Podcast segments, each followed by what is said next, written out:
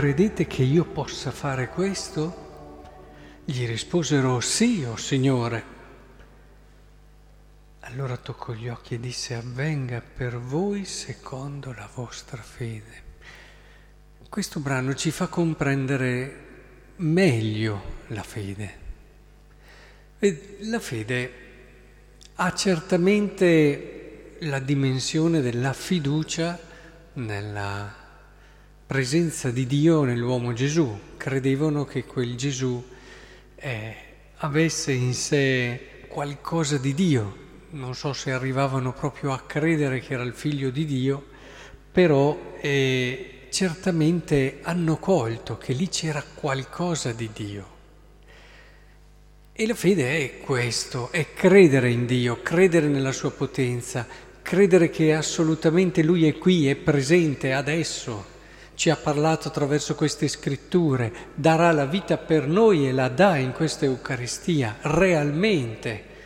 È presente nell'Eucaristia, è presente nel fratello, anche in quel fratello che facciamo a volte fatica, eppure lì c'è ed è la nostra fede che ci fa cogliere, al di là dei suoi limiti e delle sue fragilità, quel segno, quella, eh, quella forte presenza della bellezza divina nel fratello, appunto. Però c'è anche un'altra dimensione della fede. La fede non è solo credere nella forza, nella potenza di Dio, nella sua esistenza, nel suo esserci, ma è anche entrare nel cuore di Dio.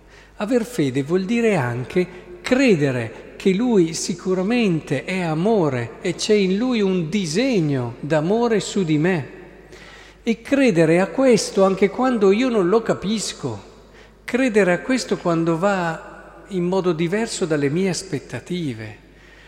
Questo ci fa capire come mai non tutti guariscono.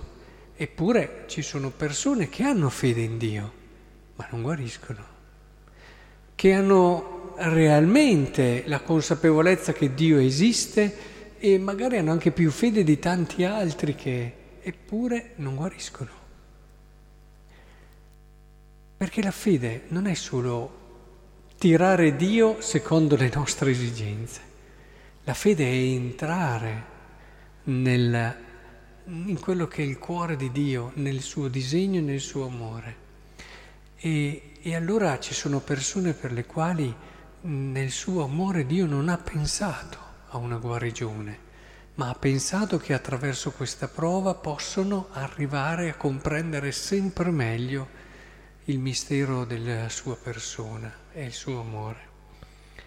E questo credo che sia molto importante perché altrimenti non ci spiegheremmo come mai Gesù non abbia guarito tutti, non ci spiegheremmo come mai Padre Pio, che ha guarito tanti ammalati, si è preoccupato di fare un meraviglioso ospedale che possa curare i molto più che non ha guarito.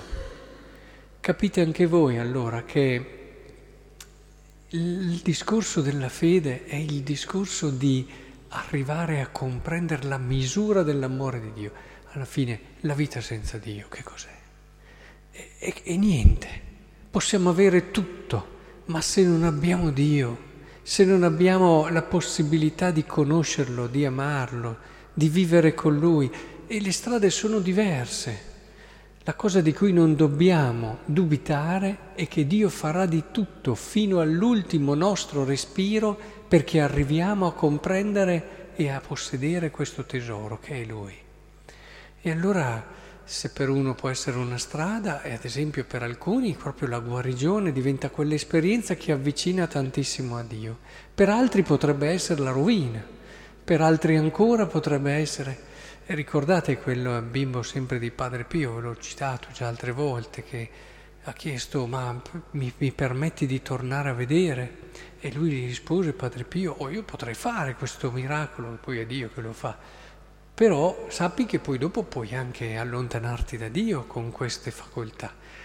Discutibile se vogliamo per certi aspetti, ma molto chiaro nel messaggio, cioè la cosa più importante è quella di poter fare e vivere l'esperienza di Dio ad ogni livello. Ecco che il Signore allora ci dia questa fede, questa fede che ha ben chiaro il tesoro, la cosa più importante. Allora vedrete che capiremo tutto, capiremo anche quando Dio sembra fare le cose che noi non avevamo immaginato fossero espressione d'amore, capiremo il vero senso dell'amore di Dio e allora capiremo anche noi stessi, capiremo la nostra vita e, saremo davvero felici e vivremo la pace.